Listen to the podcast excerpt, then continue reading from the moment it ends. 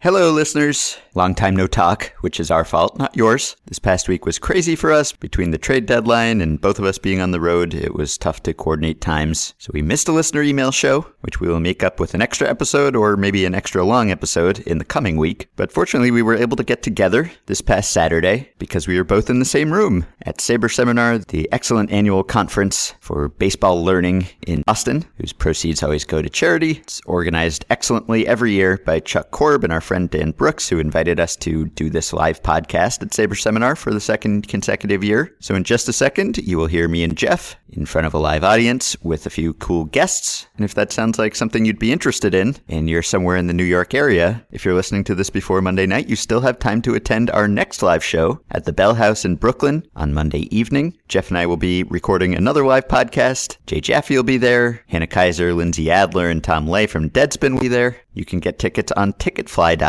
Just go there and search for Pitch Talks. It should be the first result. Also, I will link to that ticket buying page in the Facebook group and on the blog post at Fangraphs. We hope you can join us. Tickets are $15, but you can get a $5 discount using the coupon code The Ringer. That's one word. All right, so let me take you on an auditory journey to Saturday afternoon at Saber Seminar. And thank you to our Patreon supporters for making this possible. I got paid, but I do it because I love it. All enemies, hush, let the seminar start. Go,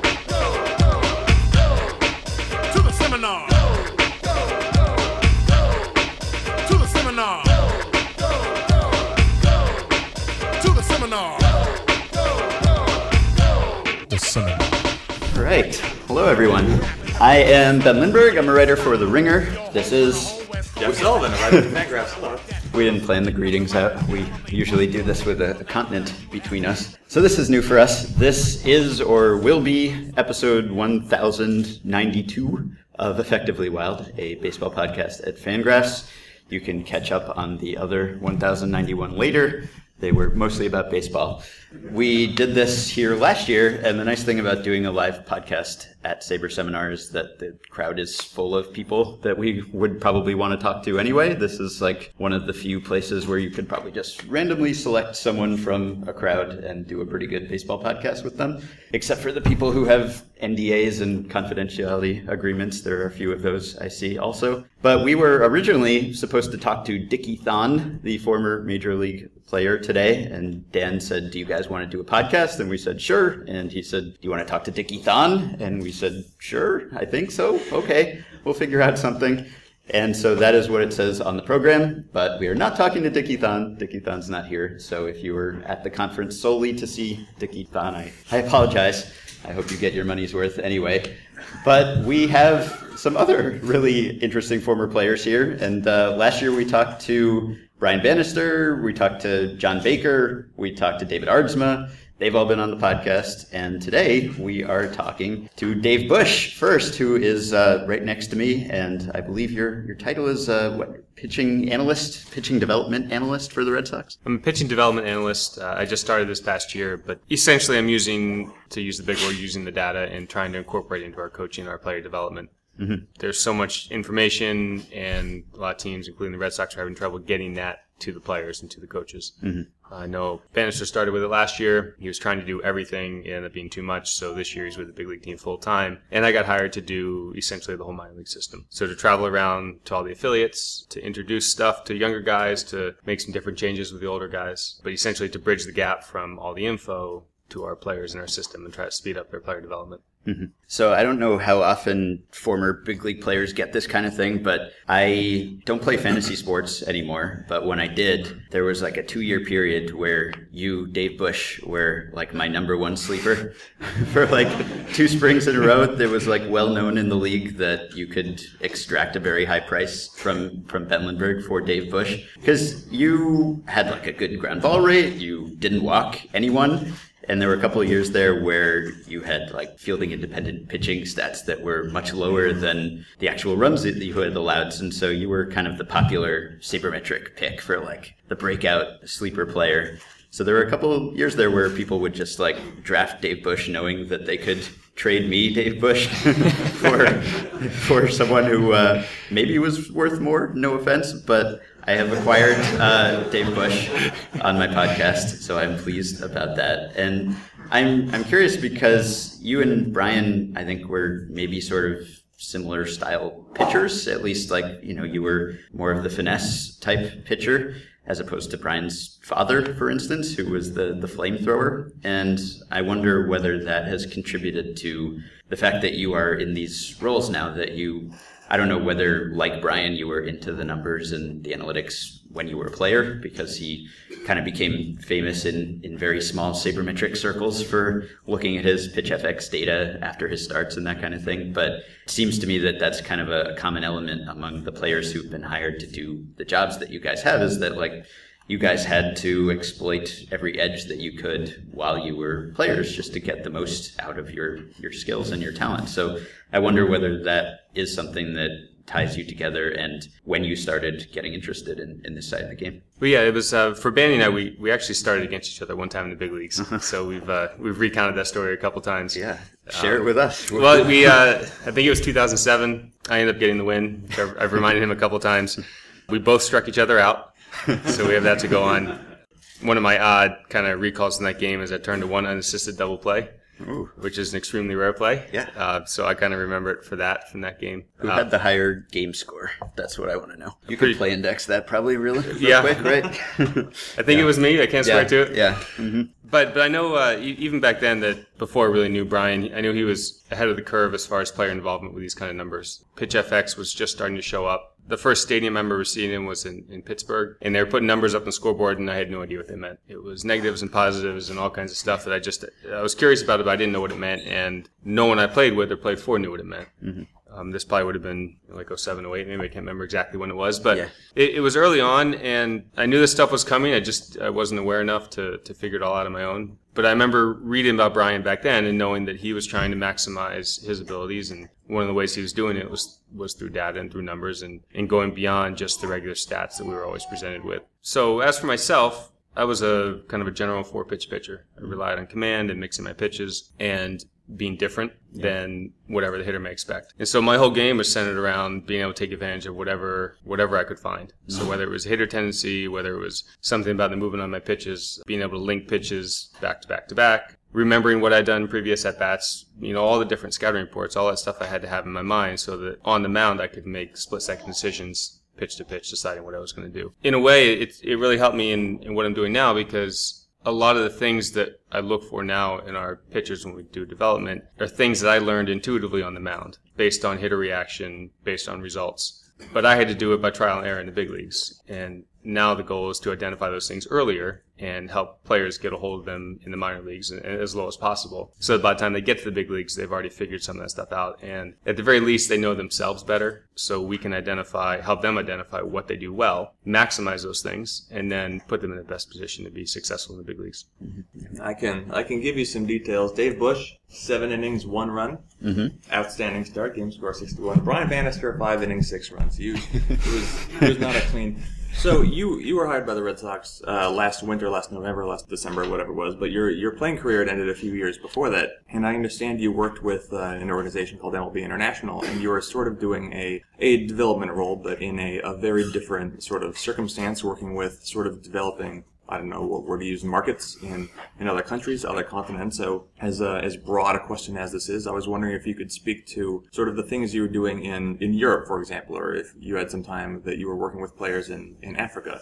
Or China, right? Yeah. Yeah, that's right. So it, it started, um, I I finished playing in 2013, and I took the next year off. Just needed to live a normal life, or as close to normal life as I could for a year. Have some time with my family and some time at home. Not sure if I wanted to get back into the game at all or not. I was a little bit burned out from competing and you know, trying to carry my as, as my skills declined, trying to carry it through as long as I could, and that got harder and harder. And I finally needed a break and, and took it that year. And then by the end of 2014, I started missing a little bit and wanting to get back around the game. Not sure in what capacity, but you know, with the stress gone, I was able to enjoy kind of the smaller parts of the game that I always liked as a kid, and started to get back involved with coaching. And then I met Bruce Hurst at a coaches convention, and at the time he was a pitching coach for the Chinese national team. Introduced myself, told him I recently retired and was looking to get back in the game, and always liked traveling. Was curious about the international stuff, and so he put me in touch uh, with a guy in New York who runs the MLB International program. And I called that guy up right away. He didn't expect him to answer. Happened to answer the phone. Again, explained who I was, talked to him for a little bit, and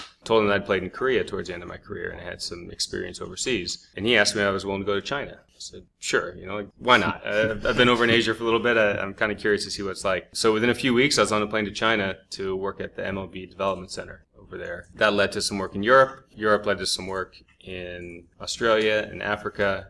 And then uh, I ended up taking over for Bruce as the pitching coach for the Chinese national team. And so all those things kind of link together, and, and the, the goal in each place is different. When we're talking about China, you have a billion and a half people there. And so if we can find one major league caliber player, then you're opening up a billion and a half people as a fan base. You know, it's easy to say the kind of the Yao Ming effect, but the idea is the same. That that if you can get a player that the whole country is interested in, you have a ton of fans that, that are going to start following baseball. So I'd say it's a little bit less about finding talented players there as trying to open up a market. Now, when we go to Europe, we're less likely to open up a market of baseball fans. There's some team sports that are well entrenched there that's going to be hard to break through, but there are some talented players and some relatively recently that have come out of Europe. So when we do work in Europe, we're talking more about finding specific players that might be good enough to come here, certainly to play in the minor leagues and hopefully develop into some good big leaguers. Same thing in Australia, you're looking for talented players. Africa would be a, similar kind of thing where it's less about developing the market, but more about finding players like Gift and some other guys. I, I coached on the South African national team also, and we had a handful of minor league guys that are pretty talented and have a chance to get to the big leagues. Uh, so there's a lot of good baseball out there. It's just it's a different path for all those guys. They don't have the little league and school setup that we have here, so they're not playing organized baseball from the time they're five or six.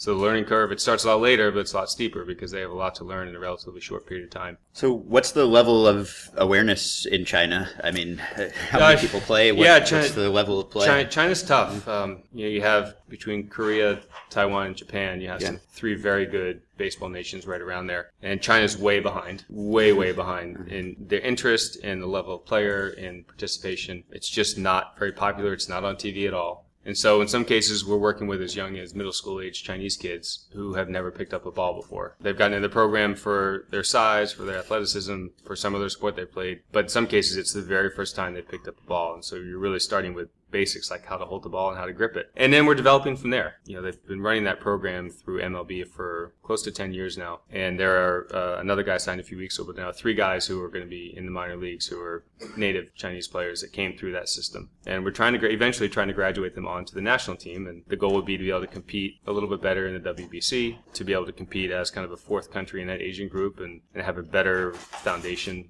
in that part of the world. Uh, but it's getting better. It's it's a slow process, but it's getting a lot better. It's a lot of fun. Uh, I've worked with some really really cool kids and some some good players. It's taught me a lot about myself, a lot about how I coach. Uh, it's given me a different perspective on on what it means to develop players and how we go about it. Yeah. So if you're working with a Chinese pitcher who has just picked up a ball, how is what you're doing different from? I mean, now you're working with the Red Sox, you're working with guys who've been brought up around the game. How do you start with a Chinese pitcher who is- Yes. well, the, the the most important thing is developing a relationship of some sort. Yeah. And and that's carried over a lot to my current job. Is if I can't have a one-on-one relationship with a player, then I'm not going to be able to get my point across, no matter what my point is. So it starts with trying to be personal with them, try to learn just a, a couple of simple Chinese phrases, just so they know that I'm trying, because they're trying to learn English at the same time. And then it's just e- evaluating the individual because each guy has different issues. Some guys have physical issues that they're trying to work through. Other guys have never really competed at anything, and so they're trying to get through the emotions and the mental game of standing on the mound and being all by yourself and throwing a good pitch. In the WBC, we were out in Japan in March of this past year, and for almost all my players, we're playing in the Tokyo Dome, and that's a 50,000 seat stadium. Yeah. They've never seen anything even close to that. And so getting them to, to keep themselves under control and say, look, we're just, we're competing just like we did at the field back in China and uh, getting them to understand that aspect of it. When you're talking about development, you're trying to identify certain characteristics of those players that they might develop into better pitchers. Like I said, that's helped me a little bit leading into my current job where just, you know, identifying what I think may work and, and how we can go about getting the most out of those kind of kids. I would think that uh, when uh, you you talked about the importance of developing a relationship with the players that you were developing before, and now you you bring that into your current role where it, I mean, it might be 50, 60% of your job is just being able to have a an established relationship with a young pitcher that you're working with. But like you said, they, they brought you in because it was too much for Bannister to be handling. And I mean, you've got dozens, maybe a hundred pitchers who are technically under your watch. How do you feel like you've been able to, to maintain relationships with players where it might, it might seem like you're sort of having to bounce, bounce around and not be able to get very deep? It, it's a bit of a challenge. It's uh, I'm learning everybody this year. Being my first year, I've got a whole system's worth to learn. So I spent a lot of time in spring training trying to get to know the coaches, trying to um, just observe a lot, talk to some people, get a feel for for what we do as an organization, get a feel for what the coaches are trying to do, try to feel, get a feel for just where our players are and the things we're trying to work on. And then, as you said, a lot of it's just building relationships. There's, there's a ton of numbers out there. There's a lot of information. A lot of it's available to everybody. It's what you can do with it. And to me, that starts with having that personal relationship with coaches and players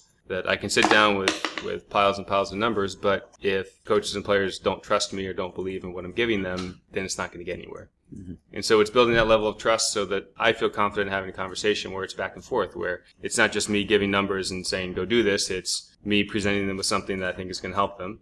And they give me some feedback, and then I give something back, and we go back and forth because there's rarely a single answer, never a single answer for a problem on the field. It's a matter of presenting some options and, and letting the players and the coaches find something they're comfortable with and they can take, take ownership of. Mm-hmm and then um, you know as they develop and as they make changes then there's more info for them. And the things that i tell guys in a ball is different than what i might tell some guys in aaa mm-hmm. and different than what benny works on in the big leagues because at each level you're working on a different aspect of development. Yeah. So to the extent that you can tell us how do you fit into the organizational depth chart? You have brian you have coaches with each affiliate. You have maybe a, another kind of pitching coordinator. You have the front office analysts who are probably feeding you information. So how do you communicate with just everyone you work it's, with? It's a little bit of everything. Yeah. And, and it really is. Uh, sometimes Benny and I will laugh because no one's quite sure what to do with us. We're, we're not yeah. really coaches, but we're not really front office guys either. We're some combination of both where the playing experience I had helps me in being able to be on the field and being comfortable on the field and being able to have those conversations with players and coaches because to some extent I've been there. Like I said, I, I, learned a lot of this intuitively on the field and I made a lot of mistakes along the way. And so hopefully I can help guys understand those things earlier than I did. Uh, at the same time, I have to be able to have conversations with the guys in the front office too because they're the ones who are giving us this data and they're the ones who are helping me understand it. They're the ones who are building the programs for it. And so my people skills, I've had to work hard on that and being able to talk to a lot of different people. Mm-hmm. We've got guys who don't speak English that I have to be able to communicate in some way with. We have high school age American kids. We have college kids. We have, like I said, all the guys in the front office. So there's a lot of variety, which I like, but there's a lot of challenges in that I'm bridging the gap between a lot of different groups in an area that's still relatively new. I mean, yes, the numbers have been around for 10 years in, in some cases with the, the, Pitch FX, but it's still not something that everyone accepts and everyone understands. And so I can't just throw numbers out there and say this is it. It's got to come with some sort of explanation so that the understanding, when, when we get to the point where everyone understands what we're talking about, then we have a collective group that can move forward quickly. So a lot of what I do is just building those bridges and, and trying to explain things in a way that, that we can get everyone on board and, and let them know that all of this advice is with the intention of helping the players get better. Mm-hmm. Uh, there's nothing in it for me. There's nothing in it for any, anyone else other than we're trying to put the best product on the field mm-hmm. and help guys develop the fastest and the best. And anything I provide is with that goal in mind. I don't mean to interrupt the conversation we're having about your, your current role, but uh, something I did want to make sure to throw out. I, I noticed earlier that you uh, you faced Barry Bonds nine times. I did, yes. You, uh, you only allowed one hit. You I did. out three times. I did. What made you better? By the transitive property, you're the best pitcher in the world.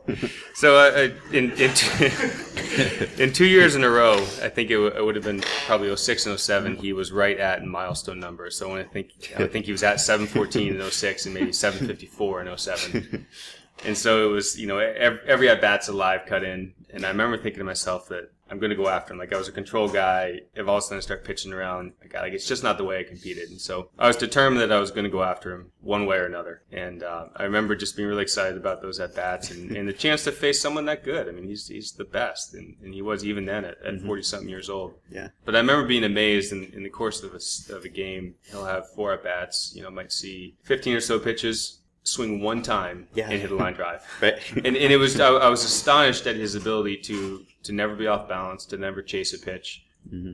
to be so patient, and then when he decided to swing, he hit a line drive. Yeah. And and he was just he like I said, even at that point in his career, he was so good, so much better than everyone else. What was the scouting report? what what was the game plan? Because like you were around the plate, and as you mentioned, he doesn't chase anyway. So So yeah, the, the goal it wasn't a whole lot different for most guys, but to mix my pitches and, and try to get him to swing at something that, that I dictated. Mm-hmm. And as long as I could dictate the situation, I felt like I had a slightly better chance. Um, I don't go into it thinking I'm going to get him out all those times or strike him out, but but the goal is to make quality pitches, mm-hmm. and then if the situation presents itself, go for a strikeout. I, I wasn't typically a strikeout pitcher, but they would show up when I was hitting my spots and able to sequence my pitches the way I wanted to. Mm-hmm. And for whatever reason, I was able to do that in, in those couple games. But um, I mean, yeah, those are moments that, that I remember a lot from a player. The chances to play against mm-hmm. some of the best players in the history of the game, Yeah. and be able to compete against them. Yeah, that's that's thirty three percent strikeout rate against Barry Bonds. Technically, just maybe maybe you didn't have the numbers in the back of your head, but I would carry that with me around forever. yeah, Everywhere. Probably tattoo material. I would- Probably.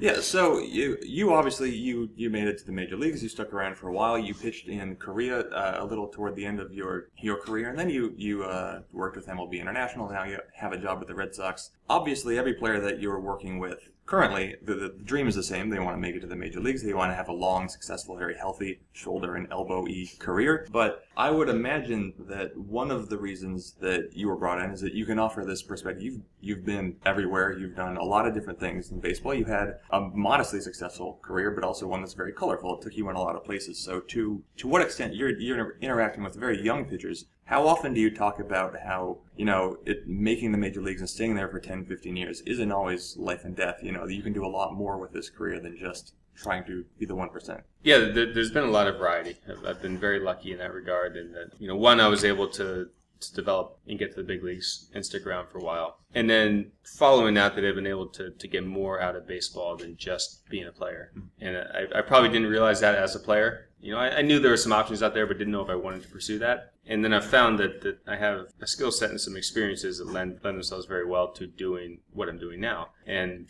you know, I've, I've tried to explain that to some of the players that each experience we have on the field, good and bad, adds to our total package of, of who we are as a player and, and what we can become after that. I've reminded plenty of guys, and up, up until last week, I was the most recent pitcher to give up back to back to back to back home runs in the big leagues.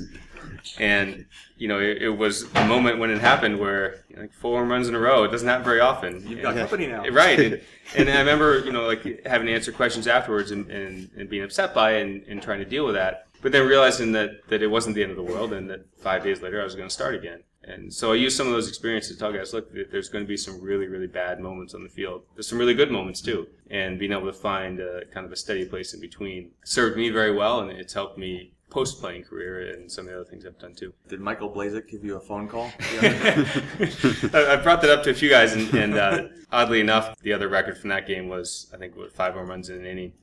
And the last time that had happened was also a game I started, but but it, but it was for us offensively in Milwaukee. Uh, so I was on, on both sides of that.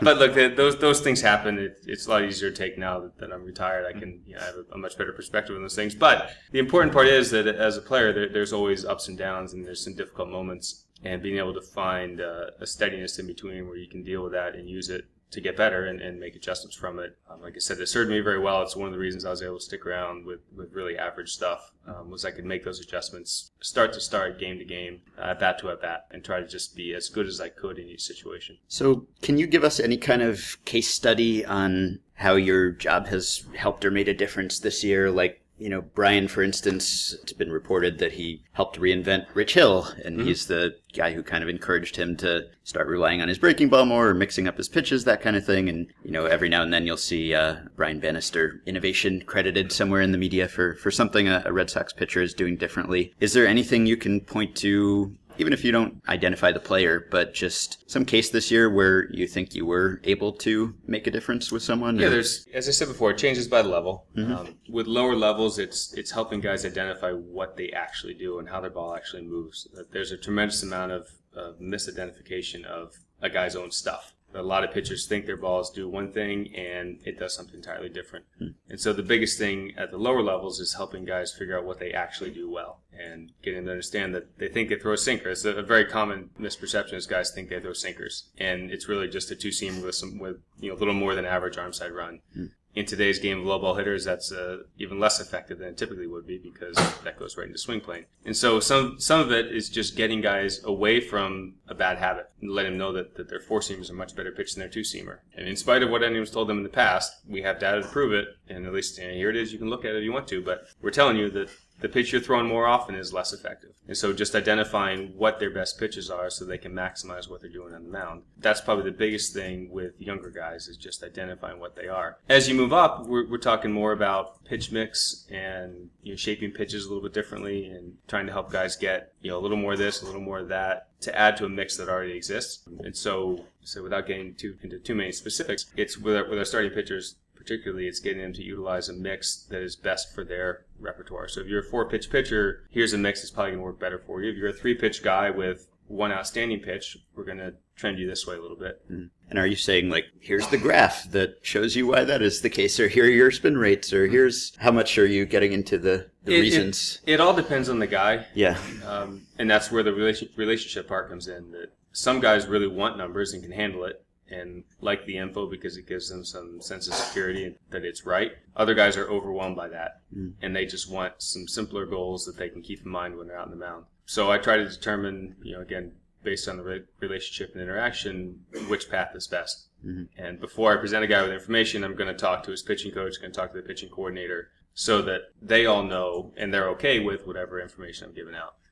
That's kind of how the chain of command works. It's got to start from the top down. It has to be something that we're all on board with. So by the time it gets to the player, it's been filtered through a couple different steps, and we've talked about the best way to present it and whether it's something that goes right to the pitcher or do we go to the catcher instead because the pitcher is going to be overwhelmed by thinking about it. And then the, the more we can get all that stuff incorporated together, then the smoother this kind of thing is. But you know, as you guys know, that not everyone likes numbers Yeah. the way that we do, Right. and uh, and doing it the right way, it has to happen that way, or it's just not going to get us anywhere.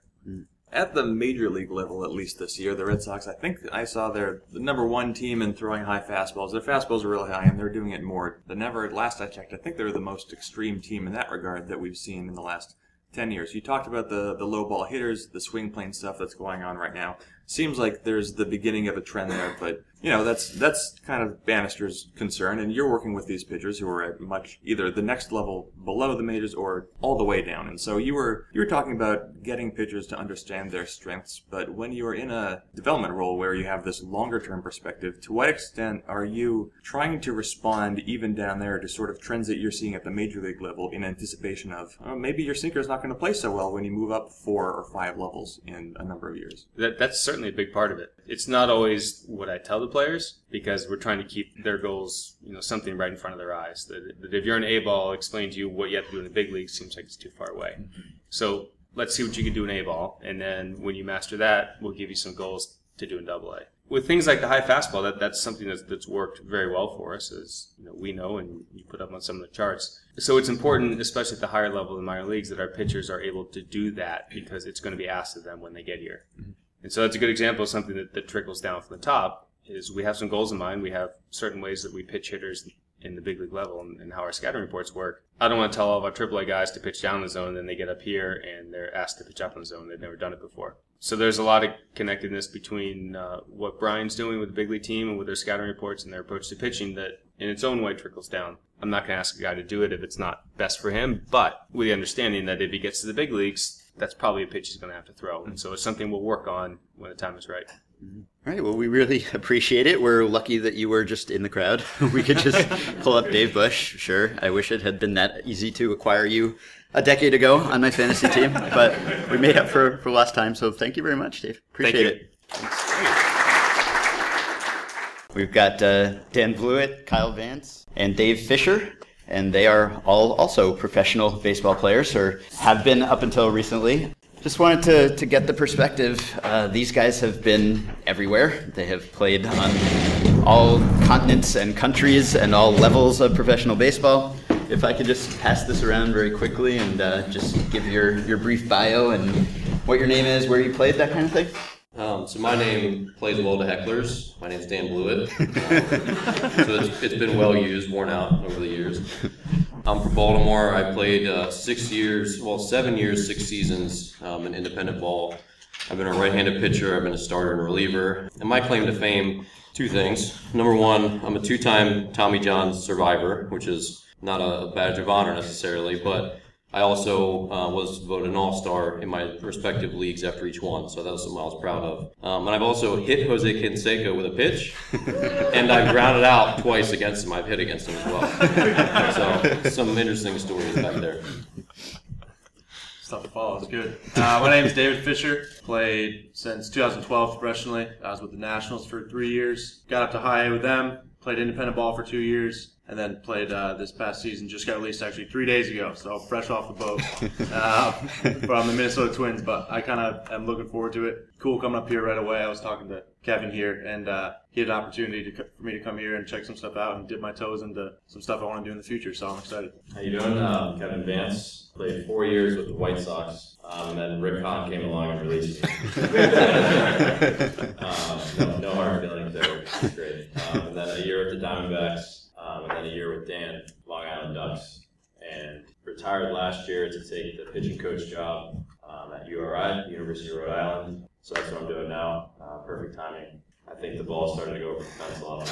And I got offered that job. So I took it. It's the right time. I'll, I'll stay with you, uh, Kevin. Just, I'm curious about how you guys kind of evaluate your own careers as you go along. You get up into your, you know, your mid twenties, your late twenties. Presumably you still love the game, but you made that decision at some point to make the transition to the next phase. So how do you know when that moment has come as it does come for the vast majority of, of players? Yeah, me and uh, Dan uh, talked about this with him on his podcast. You know, it kind of depends. There's a lot, a lot goes into. Like when you got drafted, you know, if you're a prospect. So I could kind of see the writing on the wall. You know, I, I knew what I had to do to make it, and I knew it going in. I wasn't, you know, bitter for getting released or anything because I knew I was a, a 19th rounder, and so I wasn't, you know, a top five pick. So I knew I had to sort of overperform, and um, I had I repeated a level, and I knew I was like, okay, that's, you know, I'll probably get released here at the end of the year. It's kind of it's baseball, you know. Um, and then just bouncing around a couple, two different different teams, and then going to indie ball. I thought my chances of making it to the big leagues were very slim. My chances of getting even picked up by an affiliate were very slim. So then obviously making it to the big leagues is even more slim. So I think that for me it was, am I going to make it to the big leagues? Probably not. So I think it was ready to you know, go to something else. Hmm. I guess Dave, you could take this one. You guys have been in affiliated ball and indie ball. When you're in indie ball, do you feel like it's really hard to cross that chasm again and get back, or is it more about how you pitch? Is it more about who you know and you're kind of working your contacts and saying, "Hey, Uh, here's how I'm doing"? Yeah, for sure. It's uh, having gone into indie ball and then got a chance again to play in affiliated ball. The biggest thing for me was obviously, yeah, first off, you have to pitch well. And then even still, if you pitch well, a lot of it just comes down to networking. It's just like any other job. Like, you could be great at your job, but if you're not putting yourself out there and kind of reaching out to, I was just emailing, cold emailing GMs directly saying, hey, uh, I have some video here. Do you want to take a look at me? Uh, that'd be great. And, uh, I just kept doing it. It just it's kind of just more of a persistence thing. So in terms of getting back into it from indie ball, that's kind of just what I went with. Did you pitch to Tebow? I did. I faced him twice this year. I had a kind of a, a weird year. I got to face uh, Tulowitzki and Donaldson on a rehab assignment too, and it was probably one of my worst starts I, I had. But I managed to. I had them go 0 for 4 with three punch outs, so that was pretty cool. Nice. Um, I faced Donaldson the first inning too. First pitch drilled him, and then, and then I, I struck him out twice after that, so that was kind of cool. Um, but yeah, then karma kind of it bit me in the uh, bit me in the ass. But Tebow came and got two hits off me. He had a, a bunt single down the third base line, and then a broken bat loop over second base. So I was like, yeah, that's baseball. That's how it goes. But it was fun playing against him. It was, uh, Yeah. I mean, the big crowds and stuff like that. But it was cool. Well, yeah, because you hear a lot about like the possibility of bitterness among players who have kind of been putting the time in, like you guys have, and you know, do they resent his being there and taking someone's roster spot as you know partly a promotional thing? There's definitely people that yeah. do. I'm kind of, I think I'm probably in the same boat as these guys. We're all pretty well aware of like how the world works and, and the business of baseball and stuff like that. So I had no problem with him being there. It's uh, it was great to play against him. It was fun to talk to him and, and meet him. He, honestly, he's not a, as bad a baseball player as people No, make him out to be. got he's good doing numbers good. there. He's doing Yeah. well. And I mean, if there's any guy that's going to put the effort in, it's going to be him. So I think if uh, he has the ability to go and do that, I mean, why wouldn't he? You know what I mean? So I'm not going to knock a guy for that. Uh, Dan, I know you you bounced around with a few independent league teams, and uh, and Dave, you uh, you played in Australia at one point. Kevin, you played in Germany. So when uh, when you have these these different opportunities, how much of it, how much are you motivated by? You know, I can I can go, I can I can succeed at this level, and I can get noticed. I can kind of work my way back. And how much is maybe taking a, a realistic perspective, thinking, all right, maybe maybe it doesn't speak so well that I'm I'm having to look for these opportunities, but look at look at this chance that I have to have to go to, to play in Germany. You, you had said uh, Kevin earlier that you just went to Germany to play for fun, for example, which is an interesting thing to hear from someone who's nearing the end of his professional career. So sort of what was what was the motivation that you that you felt? I guess this is a question for all three of you as you as you had so many uh, distant travels along your careers. So my path was different than most of these guys. I blew my out my fourth year in college in front of 15 scouts, and that was the end of my college career. So I had to fight back through indie ball, and after two good seasons, into my third season, I blew my out again. So for me, there's, and I always thought that my story had like this fairy tale ending. I always believed that till the very bitter end. And so when it didn't happen, like I woke up my last season with Long Island, and I could barely shampoo my hair. I was having shoulder problems. So for me, I was always, I, I never wanted to take myself out of the American pool because once you kind of go over to some of the European leagues or maybe Australia, you kind of almost take yourself out of the running to be in the big leagues. Uh, that's not true of every league like Japan. I know guys come back from there, but some of the smaller ones, that's kind of the, I'm sure Kevin can kind of speak on that. But for me, I was always trying to claw my way back and catch up to everyone else because once you're drafted, your stamp of approval is basically on you. Or there, but for me, I was labeled from an early early point on that I was damaged goods maybe, and then obviously with my elbow being literally damaged, it was just tough for me to fight through, and I was willing to take any chance and play anywhere I could. Yeah, I guess I'll, I'll talk about playing Australia. When I, I kind of uh, my first year in independent ball after I got released, um, had a real tough thing. I actually had a little bit of the yips, battled the yips for a little bit, and then ended up just deciding to, to retire. So I got a real job, ended up not liking it so much, and uh, I knew there were so many other opportunities to play baseball out there. So I was like, you know what, I'm still young. I know there's places to go and play. I kind of wanted to use an excuse to travel for free.